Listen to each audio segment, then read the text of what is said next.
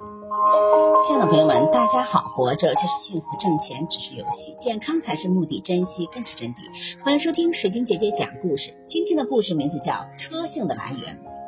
汉武帝时的丞相田千秋很有声望，他年老时，皇帝特许他乘小车进入宫殿，号车丞相。他的子孙便以此为姓，称车姓。